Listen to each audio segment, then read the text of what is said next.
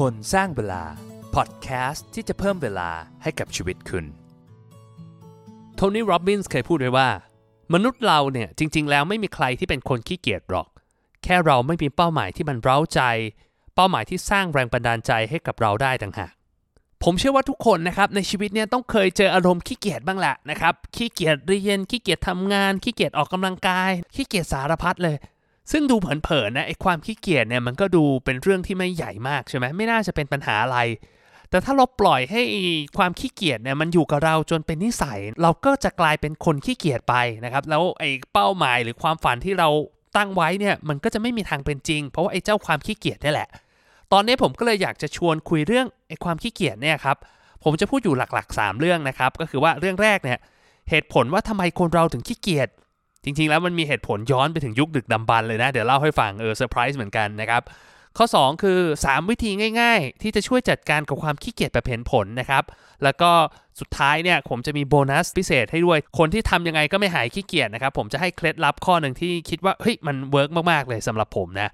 แต่ก่อนจะเริ่มนะครับ ขอประชาสัมพันธ์สั้นๆนะครับ ก็คืออย่างแรกคือใครยังไม่ได้กด subscribe นะ คนสร้างเวลาก็ช่วยกด subscribe ให้ด้วยนะ จะได้ไม่พลาดตอนใหม่ๆนะครับ อีกเรื่องหนึ่งคือตอนนี้คนสร้างเวลากำลังมองหาทีมงานมาช่วยอยู่นะครับ ก็คือไม่ว่าจะเป็นเรื่องของการทำคอนเทนต์ ตัดต่อเสียงตัดต่อวิดีโอนะครับ รวมถึงเรื่องของการโพสโซเชียลมีเดียนะ ถ้าใครสนใจนะครับติดต่อมาได้เลยที่เพจคนสร้างเวลานะครับ มาเล่าให้ผมฟังว่าทำไมถึงอยากจะร่วมงานกับคนสร้างเวลา เอาละครับไปฟังกันเลยกับอยากเลิกขี้เกียจทำยังไง 3 วิธีง่าย ๆ ที่ทำแล้วเห็นผล ข้อแรกที่ผมคิดว่าเราควรจะเข้าใจก่อนนะว่าทำไมมนุษย์เราถึงขี้เกียจ จริง ๆ แล้วเนี่ยความขี้เกียจมันเป็นคล้าย ๆ กับอยู่ในยีนของมนุษย์เลยนะ มันมาตั้งแต่สมัยมนุษย์ดึกดำบรรแล้วนะครับ มีบทความหนึ่งนะครับ The Lure of Laziness จากเว็บ Psychology Today นะเขาพูดถึงว่าทำไมคนเราถึงขี้เกียจมุมมองเขาน่าสนใจมากนะครับเขาบอกว่า จริงๆแล้วเนี่ยที่เราขี้เกียจเนี่ยมันเป็นเพราะว่าสัญชาตญาณครับ สมัยก่อนเนี่ยนึกภาพมนุษย์ดึกดำบรรเนาะอาหารมันหายากนะครับแล้วก็มันก็ยังมีเรื่องภัยพิบัติเรื่องสัตว์ร้ายต่างๆ ที่มาฆ่าชีวิตเราตลอดเวลานะเพราะฉะนั้นเนี่ยมนุษย์เองก็เลยมีแนวโน้มที่จะขี้เกียจครับเพื่อเป็นการประหยัดพลังงานที่มีอยู่จำกัดนี่แหละ แล้วความขี้เกียจเนี่ยจะทำให้เราเอาตัวรอดได้ เพราะว่าเมื่อเกิดเหตุฉุกเฉินเกิดภัยพิบัติขึ้นมา เราก็จะได้เอาพลังงานที่เก็บอยู่เอาไปใช้ให้มันเป็นประโยชน์นะครับให้เรารอดตายรอดชีวิตได้นะ แต่พอในโลกปัจจุบันนะ อาหารมันไม่ได้หายากขนาดนั้น แล้วมันก็ไม่มีภัยอันตรายอะไรที่แบบมาคุกคามของเรานะ แต่เราก็ยังขี้เกียจอยู่นั่นเองนะครับ เพราะฉะนั้นเนี่ยก่อนอื่นอย่ารู้สึกผิดที่ขี้เกียจนะครับ มันเป็นธรรมชาติของมนุษย์เลยจริงๆนะ ผมเองฟังก็รู้สึกดีขึ้นนะ ผมนี่ก็คือขี้เกียจตัวพ่อเหมือนกันนะครับ แล้วเรามาฟังกันว่า เฮ้ย แล้วถ้าเราขี้เกียจแบบเนี้ย เราจะแก้ปัญหามันยังไง ผมให้หลักอยู่ 3 ข้อแล้วกันนะครับ จริงๆโหตอนแรกลิสต์มาเป็น 10 อย่างเลยนะ ผมรู้สึกว่าเฮ้ยมันเยอะไปมันจะจับประเด็นไม่ได้ก็เลยเอาแค่หลัก 3 ข้อนี่แหละ ง่าย ๆ ที่ผมคิดว่าฟังแล้วทำตามได้ทันทีนะครับ ข้อแรกก็คือตั้งเป้าหมายให้มันท้าทายแต่ว่าจัดการได้ ข้อแรกในผมคิดว่ามันเป็นปัญหาที่หลาย ๆ คนไม่รู้ตัวนะ บางทีเราขี้เกียจแล้วเราไม่รู้ว่าขี้เกียจเพราะอะไรนะครับ หนึ่งในปัญหาคือว่าบางทีเราเห็นงานที่มันอยู่ตรงหน้าที่เราอยากจะทำเนี่ย แต่รู้สึกว่าเฮ้ยทำไมมันไม่มีแรงจูงใจที่จะทำเลย เพราะว่าบางทีงานมันยากเกินไปนะครับ หรือบางทีงานมันก็น่าเบื่อเกินไป วิธีแก้ที่ดีที่สุดนะครับ ข้อแรกก็คือว่าหนึ่งคือถ้าเราเลือกได้นะ ให้เลือกงานที่เราสนใจที่สุดเราชอบที่สุดก่อน สมมุติว่างานทุกงานมีความเร่งด่วนเท่ากันมีความสำคัญเท่าๆกันนะ ถ้ารู้สึกแบบไม่มีแรง motivation อะไรเลย อย่าไปทำงานที่เราไม่ชอบทำงานที่เราชอบเรามี passion กันมันก่อนนะครับมันจะลดแรงเสียดทานทำให้เราแบบขยันได้ง่ายขึ้น แต่สมมติถ้าเราเลือกไม่ได้แล้วนะครับ เราก็มาปรับที่ระดับความยาก ปรับให้งานมันแบบเหมาะสมนะ ถ้ามองจริง ๆ แล้วนะมันไม่มีอะไรที่มันน่าเบื่อเกินกว่างานที่มันง่ายเกินไป และมันก็ไม่มีอะไรที่มันน่าหงุดหงิดไปมากกว่างานที่มันยากหรือมันเยอะเกินไปนะครับ เพราะฉะนั้นเนี่ยไอความพอดีตรงกลางเนี่ยมันจะช่วยเราได้นะ โดยธรรมชาติแล้วเนี่ยถ้าเราเลือกระดับความยากที่มันเหมาะสม เราจะอยากเพิ่มความพยายามเพื่อทำงานนั้นเองโดยอัตโนมัตินะครับยกตัวอย่างละกันนะสมมุติว่าเราอ่านหนังสือเตรียมสอบ สมมุติว่าบอกว่าจะอ่านจบเล่มเลย มันก็ยากใช่ไหมมันก็ไม่อยากจะทำแต่ถ้าเราแบบตั้งเป้าว่าเฮ้ยเอาแค่บทเดียว ใช้เวลาไม่เกินชั่วโมงหนึ่งแบบนี้มันก็จะท้าทายในขณะเดียวกัน มันก็ไม่ได้ยากจนเกินไป เราก็จะอยากทำมากขึ้น ซึ่งหลักข้อนี้เอาจริง ๆ พูดง่ายแต่ทำยาก เพราะว่าอะไรนะ คือโดยธรรมชาติเนี่ยเวลาเราขี้เกียจมาสักพักหนึ่งแล้วเนี่ยเราจะมีความรู้สึกผิดถูกไหมโอ้ยทำไมเราแบบเสียเวลาทำเรื่องไร้สาระมานานจังเลยอะไรเงี้ยงานนี่ควรจะทำตั้งแต่อาทิตย์ที่แล้วแล้วเลยยังไม่ได้ทำเราก็จะพยายามที่จะแบบชดเชยมันด้วยการตั้งเป้าให้มันเว่อร์อเช่นบอกว่าเอ้ยเราไม่ได้อ่านหนังสือมาแล้ว 2 อาทิตย์ อาทิตย์นี้เราจะอ่านที่แบบ 10 บทอะไรเงี้ยเพื่อชดเชยไอ้ที่เราควรจะอ่านมาเมื่อ 2 อาทิตย์ที่แล้วนะครับ แต่มันก็กลายเป็นว่าไอ้การทำเป้าหมายที่มันยิ่งใหญ่แบบเนี้ยมันไม่ work เลยอะ่ะเพราะว่ามันจะทำให้เราอยากทำน้อยลง เพราะฉะนั้นเนี่ยต้องเตือนตัวเองเลยนะ เป้าหมายที่ยิ่งใหญ่อลังการจะไม่มีประโยชน์อะไรเลยนะครับถ้าเราไม่ได้ลงมือทำมัน เพราะฉะนั้นเนี่ยตั้งเป้ามันไม่ต้องเวอร์มาก เอาให้แบบเราอยากทำให้เราอยากลงมือทำก็พอแล้ว ถือว่าได้ผลมากกว่านะครับ ข้อที่ 2 พอเรามีเป้าแล้วเราวางแผนงานแล้วก็ลงมือทำ ไม่ว่าไอสิ่งที่เรากำลังจะทำเนี่ยมันจะเล็กน้อย หรือมันจะดูแย่ดูห่วยอะไรแค่ไหนก็ตาม ลงมือทำทันทีนะครับ ขอให้ได้เริ่มก็พอแล้วนะ ไม่ต้องกลัวมันมันจะเพอร์เฟกหรือว่าแบบต้องมีเวลาเยอะๆก่อนแล้วค่อยลงมือทำนะครับ ผมเองอะเป็นบ่อยมากเลยนะ อย่างเวลาอัดพอดแคสต์เนี่ยผมชอบมีข้ออ้างนะครับ ว่าเอ้ย มันมีเวลาแค่แบบครึ่งชั่วโมง อัดไม่ทันอัดแป๊บหนึ่งแล้วก็เดี๋ยวลูกมากวน หรือว่าแบบมันเช้าเกินไป มันดึกเกินไป ก็ไม่ได้ทำสักทีหนึ่งนะครับ มันก็กลายเป็นว่าไอสิ่งที่เราควรจะทำเนี่ยเราก็ไม่ได้ทำนะถ้าเราเริ่มงานทันทีโดยที่แบบไม่ได้คำนึงถึงเวลาที่เรามีอยู่นะครับ คือแบบว่าว่างตอนไหนก็ทำอะ่ะ ไม่ว่าจะเสร็จหรือไม่เสร็จนะครับ โอกาสมันมีอยู่ 2 อย่างครับ อย่างแรกก็คือว่างานสำเร็จตามแผน mission accomplished คือเราก็โอ้เยี่ยมแล้วเราก็รู้สึกภูมิใจรู้สึกดีกับตัวเองใช่ไหมเออเราทำได้ตามแผนแล้ว ถ้าสมมติถ้ามันไม่เสร็จล่ะ คือบอกเราโหเรามีหนังสือที่ต้องอ่าน 1 ชั่วโมง แต่เรามีเวลาอ่านแค่ 5 นาทีเอง จะคุณบอลจะให้ทำเหรอครับทำไปเลย สิ่งที่มันเกิดขึ้นคืออะไรรู้ไหมครับ โดยธรรมชาติของมนุษย์เลยนะ คนเราจะหงุดหงิดที่ทำอะไรค้างคาคือทำอะไรที่มันค้างไว้รู้สึกแบบเฮ้ยเราอยากจะทำให้มันจบ เราอยากจะสารต่อให้มันเสร็จ เหมือนเวลาเราฟังเพลงฮิตติดหูอะตามแบบวิทยุหรือตาม Spotify รู้สึกว่าแบบเฮ้ยเราฟังท่อนฮุกใช่ไหมรู้สึกว่าเฮ้ยมันวนอยู่ในหัว คือทำยังไงก็ไม่สามารถเอาอมมันออกจากหัวได้นะครับ วิธีแก้คืออะไรดูไหม ให้ไปหาเนื้อเพลงมาแล้วร้องตั้งแต่ต้นจนจบเลยครับ ร้องให้ครบ พอมันครบลูปมันจบเพลง จนถึงวินาทีสุดท้ายของเพลง สมองเราจะรู้สึกว่ามันมันจบแล้ว เราก็จะไม่ติดหัวแล้วมันก็จะไม่วนอยู่ในหัว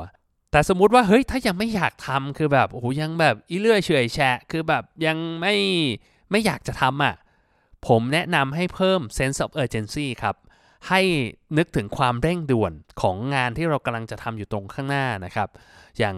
ล่าสุดผมเพิ่งทำคลิป YouTube ตอนแรกไปเสร็จนะครับ แต่ยังไม่ได้อัพนะ คือโหเอื่อยเฉื่อยออยู่นานนะครับ แบบลีลา โอ้เดี๋ยวต้องซื้อกล้องมาเตรียมไฟยังไม่พร้อมเรียนตัดต่อก่อนอะไรก็คือไม่ได้ทำสักทีนึงนะครับ สุดท้ายผมก็แก้ปัญหาด้วยสูตรเดิมครับ ที่ผมทำมาตลอดและมีแฟนคลับคนสร้างเวลาเอาไปทำหลายคนแล้วมัน work นะเออรู้สึกมันได้ผลจริงๆนะครับ ก็คือการสร้าง commitment ครับ ผมเองก็คือเข้าไปในเว็บไซต์เดิมนะครับ stickk.com s t i c k k.com นะครับ แล้วก็ไปสร้างคอมมิชเมนต์ว่าเอ้ยเนี่ย ถ้าผมทำไม่เสร็จภายในวันที่ 7 สิงหา ผมจะต้องจ่ายเงิน 100 เหรียญ ผมจำไม่ได้ว่าจ่ายให้กับอะไร แต่ว่า สุดท้ายผมก็ทำเสร็จเพราะผมก็ไม่อยากจ่ายเงิน 100 เหรียญทำเสร็จคืนนั้นประมาณ5้าทุ่มครึ่งอะไรอย่างเงี้ยนะครับ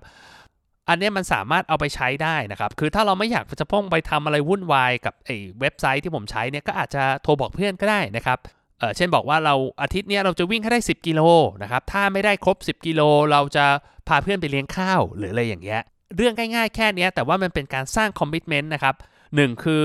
เราได้พูดออกไปให้เพื่อนฟัง 2 คือเรารู้แล้วว่ามันมีคนที่คอยตามผลลัพธ์เราอยู่อะอยู่ดีๆ เราจะลืมมันไปหรือว่าล้มเลิกมันไปมันไม่ได้ไง เพราะว่าเราต้องทำตามที่เรา commitment ไว้ถูกไหมครับ ก็เป็นวิธีง่ายๆนะที่จะช่วยให้เราลงมือทำนะครับ ก็คือแบบทำทันทีไม่ว่าต้องให้มัน perfect แล้วก็ถ้าทำไม่เสร็จก็มันจะทำให้เราสานต่อและมีความอยากจะทำให้มันเสร็จนะ แต่ถ้ายังไม่อยากทำจริง ๆ ก็ให้ใส่ความเร่งด่วนเข้าไปนะครับ ใส่ commitment เข้าไปมันก็จะช่วยเราได้นะ มาถึงข้อที่ 3 ข้อสุดท้ายนะครับ ข้อแรกเราพูดไปแล้วว่าตั้งเป้าหมายให้มันท้าทายแต่จัดการได้ ข้อ 2 คือลงมือทำไม่ว่ามันจะเล็กน้อยหรือว่าห่วยแค่ไหนก็ตามนะครับลงมือทำไม่ต้องรอให้ perfectและข้อ 3 ข้อนี้เป็นข้อที่สำคัญมากๆ แต่คนเรามักจะละเลยนะครับก็คือฉลองความสำเร็จของเราผมเองก็ละเลยข้อนี้เยอะมากนะครับ บางทีทำอะไรสำเร็จยิ่งใหญ่ไม่เคยไม่เคย appreciate ไม่เคยให้รางวัลตัวเองเลยนะครับ แต่เวลาผมลองเปรียบเทียบดูเวลาลูกผมนะ ทำอะไรนิดนิดหน่อยนะ แค่แบบติดกระดุมได้เม็ดหนึ่งนะ ผมปรบมือดีใจหูร้องเสียงล่างบ้านเลยคือแบบ คือเราดีใจไปกับเขาอะเราเชียร์เขาเราให้กำลังใจเขาให้เขาทำในสิ่งที่เขาทำอยู่ได้สำเร็จแล้วอยากจะทำเพิ่มเติมใช่ไหมแต่ตัวเราเองอะเวลาเราทำอะไรสำเร็จบางทีแบบพอดแคสต์มีคนมาขอบคุณหรือว่าแบบมียอดดาวน์โหลดเยอะหรือว่าลงทุนแล้วประสบความสำเร็จกำไรเยอะ มันมันมีอะไรที่มันสามารถภูมิใจได้เยอะแยะไปหมดเลย แต่เราไม่เคยคิดอะเรารู้สึกว่าเฮ้ย การที่เราจะต้องมาฉลองความสำเร็จมันเป็นการประมาทเกินไป มันเป็นการที่เรารู้สึกว่าแบบเฮ้ยเดี๋ยวเราจะไม่ทุ่มเทมากขึ้น เราจะไม่ทำให้มันดีขึ้นกว่านี้อีกอะไรเงี้ยแต่ว่ามันก็เป็นการใจร้ายเกินไปเนาะคือพอเราไม่ฉลองความสำเร็จเลยเนี่ย เราก็จะรู้สึกว่าแบบเฮ้ยไอความพยายามที่เราทำไปอะมันไม่เคยสำเร็จเลยอะมันไปเสร็จแล้วรู้สึกเฮ้ยมันดีได้กว่านี้อีก ทำไปอีกสเต็ปหนึ่งเฮ้ยมันดีได้กว่านี้อีก เราไม่เคยหยุดแล้วแบบ appreciate ตัวเราเองว่าเฮ้ย เรามาไกลแล้วนะ เราทำสำเร็จแล้วนะ เราประสบความสำเร็จในหลาย ๆ ด้านในชีวิต ผมก็เลยอยากให้ลองทำดูนะ ก็คือว่าโอเค พอเราลงมือทำแล้วเราทำสำเร็จตอบกับตัวเองแบบกำมือแล้วดึงมาแล้ว yes เราทำได้แล้วนะครับมันอาจจะฟังดูติงต๊องหน่อยนะ แต่ว่ามัน work อะคือมันรู้สึกว่าให้มันเป็นภาษากายสุดเฮ้ย yes เราแบบเราเราทำได้แล้วตามที่เราตั้งใจไว้นะครับ หรือว่า เราให้รางวัลกับตัวเอง ไม่จำเป็นต้องเป็นอะไรที่แบบโหแพง ไปซื้อนาฬิกาแพงๆซื้อมือถือซื้อคอมเครื่องใหม่อะไรอย่างนั้นนะอาจจะแค่ขนมสักชิ้นหนึ่งนอนงีบสักชั่วโมงหนึ่งหรือว่าดูซีรีส์สักตอนแค่นี้ร่างกายกับสมองก็ขอบคุณเราแล้วถูกไหมครับ อีกอย่างหนึ่งก็คือว่าให้แชร์ความสำเร็จของเรากับคนอื่นนะครับอาจจะโพสในโซเชียลก็ได้นะ คือถ้าใครกลัวว่าแบบเฮ้ยคนอื่นจะแบบหาว่าเราขี้อวด หรือบางทีไอสิ่งที่เราทำมันไม่ได้น่าอวดขนาดนั้นนะครับ ก็อาจจะส่งไลน์ส่งข้อความบอกเพื่อน หรือว่าคนรู้ใจเพื่อแชร์ความสำเร็จของเราแค่นี้ก็พอแล้วอย่างน้อยสุดว่าเออเฮ้ยเราทำได้แล้วนะเฮ้ยอันนี้เราได้แล้วนะ อย่างน้อยเราก็รู้สึกดีที่เราเขียนให้คนคนนั้นอ่านนะ อีกวิธีหนึ่งที่ใช้ในการฉลองความสำเร็จของตัวเองที่ผมคิดว่ามัน work นะครับก็คือว่าการจด milestone ของเรา milestone ก็เหมือนกับเป็นหลักชัยอะ เช่นว่าเรามีเงินเก็บครบ 1 ล้านแล้วนะครับโอ้ยตอนนี้เราเรียนโทจบแล้วนะ ตอนนี้เฮ้ยเรามีรายได้ 50,000 บาทแล้วนะครับ เออ ตอนนี้เรามีคนตามใน IG ครบ 1,000 คนแล้ว อะไรพวกนี้คือมันอาจจะเป็นเรื่องที่แบบเล็กน้อยมากๆก็ได้นะครับ เช่นแบบเฮ้ยเราวิ่งได้ 3 กิโล 5 กิโลแล้วนะ อะไรอย่างเงี้ย มันเป็นเรื่องเล็ก ๆ ที่แบบเฮ้ยถ้าเรายิ่งจด เรายิ่งสังเกต เรายิ่ง คิดถึงมันบ่อยๆ เราก็ยิ่งทำมันสำเร็จมากขึ้น อันนี้เราอาจจะทำเป็นสมุดเล่มหนึ่งก็ได้นะครับ หรือว่าถ้าใครจด journal อยู่แล้วประจำวันก็เนี่ยอย่างที่ผมเคยบอกไปว่าให้จดความสำเร็จของเราว่าไอ้ความสำเร็จของเราในแต่ละวันมีอะไรบ้าง เราจะได้กลับมาทบทวนรู้สึกภูมิใจรู้สึกว่าเฮ้ยประสบความสำเร็จ เรารู้สึกว่าเฮ้ยเรามั่นใจมากขึ้นอะพอเรามั่นใจมากขึ้น เราก็จะขี้เกียจน้อยลง มีความรู้สึกว่าเฮ้ยเราทำได้เราทำได้ไอ้ความคิดตรงนี้มันย้ำอยู่ในหัวเรานะครับ มันทำให้เราอยากจะทำมันมากขึ้น แต่ถ้าสมมติทั้ง 3 ข้อมันไม่ work เลยนะ ที่ผมบอกไปตั้งเป้าหมายลงมือทำฉลองความสำเร็จทำแล้วมันยังแบบโอ้โหฝืดฝืดอืดอืดคือไม่มีแรงไม่มีแรงจูงใจในการทำงาน ผมแนะนำข้อสุดท้ายนะครับโบนัสพิเศษเลยคือ ผมจะบอกว่าความขี้เกียจนะครับ บางครั้งเนี่ยมันไม่ได้เป็นเรื่องของจิตใจหรือว่าความมุ่งมั่นเพียงอย่างเดียวนะ มันเป็นเรื่องของร่างกายด้วยนะครับ เออคืออะไรคือแบบว่าผมอยากให้ลองสำรวจตัวเองดูนะครับ ว่าเฮ้ยเราดูแลตัวเองดีหรือยังนะ ปรับพฤติกรรมการใช้ชีวิตให้ให้สุขภาพมันดีขึ้น เรื่องอะไรบ้างนะ เร็วๆแล้วกันนะครับ ก็คือว่าแบบที่ผ่านมาเรานอนพอไหมนะเรานอนกี่ชั่วโมงโดยเฉลี่ย เราเคยจด เราเคยสังเกตไหมนะครับเราทานอาหารที่มีประโยชน์หรือเปล่า หรือว่าเราทานแต่จังฟู้ดทานแต่พวกของทอดของหวานของมันอะไรพวกนี้คืออาหารพวกนี้นะครับมันมีผลต่อระดับพลังงานในร่างกายเยอะมากเลยนะ เราดื่มน้ำพอหรือเปล่านะครับ หรือว่าเราทานเยอะไปไหมนะ คือไม่ได้บอกว่าทานเยอะมันจะผิดอะไรนะ แต่แค่จะบอกว่าบางทีเราทานเยอะ เวลากระเพาะเราต้องย่อยอาหารปริมาณเยอะๆเนี่ยมันจะใช้พลังงานเยอะมาก กลายเป็นว่าพลังงานมันจะส่งไปเลี้ยงสมองได้ไม่เพียงพอ เราก็รู้สึกทำให้รู้สึกง่วงเหงาหาวนอนรู้สึกเพลียนะครับเพราะฉะนั้นเนี่ยถ้าใครบอกว่าหลังกินข้าวเช้า หลังกินข้าวเที่ยงรู้สึกเพลียรู้สึกง่วง รู้สึกแบบขี้เกียจไม่อยากทำอะไรเลย แนะนำให้ลดปริมาณการกินลงครับสมมติว่าเรากิน 10 ส่วนใช่ไหมเรากินแค่ 8 ส่วน 7 ส่วนก็พอ และถ้าสมมติตอนสายๆเราหิว เราก็อาจจะมีของว่างเล็กๆ สักมื้อนึง แบบนี้มันก็จะทำให้เราไม่เกิดแบบคราชทุกครั้งในเวลาเรากินอาหารนะครับ ไม่งั้นมันก็ผมสมัยก่อนเป็นบ่อยนะครับ คือแบบบางทีกินไม่บรรยะบรรยังนะครับ กินเยอะไปแล้วก็ไม่เข้าใจโหแบบทำไมง่วงอย่างนี้นะครับ แล้วก็แบบมาอัดกาแฟ แล้วสุดท้ายก็นอนไม่หลับ เพราะว่าไอ้กินกาแฟไว้ เออ มันก็เป็นวงจรอุบาทว์วนอยู่อย่างนี้นะครับ เพราะฉะนั้นเนี่ย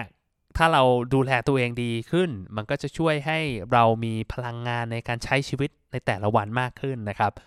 ก็ถ้าใครอยากจะรู้เพิ่มเติมนะเรื่องนี้ผมมีพูดไว้ใน episode 21 นะครับ เดี๋ยวใส่ลิงก์ไว้ใน show note ให้นะ ก็คือเคล็ดลับเพิ่มพลังชีวิตให้สดชื่นจาก Harvard นะครับ ก็เป็นเคล็ดลับง่ายๆ 9 ข้อในการที่จะทำยังไงให้รู้สึกว่าเฮ้ยเรามี energy มีพลังงานมากขึ้นนะ ก็ย้อนกลับไปฟังกันได้นะครับ สรุปกันอีกทีหนึ่งนะครับ หลักการมีอยู่ 4 ข้อนะ ก็คือ ตั้งเป้าหมายให้ท้าทายแต่ว่าจัดการได้นะครับลงมือทำไม่ว่ามันจะเล็กน้อยแค่ไหนก็ตาม ฉลองความสำเร็จของเรานะครับ แล้วก็ถ้ามันไม่ work กลับมาดูแลร่างกายและจิตใจของตัวเองให้ดี ก็ลองเอาไปทำดูนะครับ ได้ผลยังไงก็เล่าให้ฟังได้นะครับ ส่งข้อความมาได้ที่เฟซบุ๊กเพจคนสร้างเวลานะครับ พิมพ์คำว่าคนสร้างเวลา มันก็จะขึ้นมา ส่งข้อความมาคุยกันได้นะ มีคนมาปรึกษาค่อนข้างเยอะนะ หลังๆ ผมรู้สึกสนุกมาก รู้สึก enjoy มากนะครับ ก็ส่งข้อความมาเยอะๆนะ สุดท้ายเนี่ยผมอยากจะทิ้งท้ายไปหน่อยครับ ผมเชื่อว่าท่านผู้ฟังทุกคนอะคงจะมีความฝันที่อยากจะทำให้เป็นจริงหลายอย่างแต่ว่าบางครั้งเนี่ยเราปล่อยให้ความขี้เกียจเนี่ยมันมาขัดขวางความฝันของเรา ผมอยากจะบอกว่าเฮ้ยอย่าเพิ่งไปยอมแพ้มันนะครับ มันเป็นธรรมชาติของมนุษย์อยู่แล้วแหละที่เราขี้เกียจนะแต่ถ้าเราอยากจะเป็นคนส่วนน้อยที่ประสบความสำเร็จ และมีความสุขในชีวิต ที่สามารถทำตามความฝันให้เป็นจริงได้เนี่ยเราก็ต้องเอาชนะมันครับ ผมเป็นกำลังใจให้ทุกคนเพื่อเอาชนะความขี้เกียจตรงนี้นะครับ แล้วพบกันใหม่ครับ สวัสดีครับ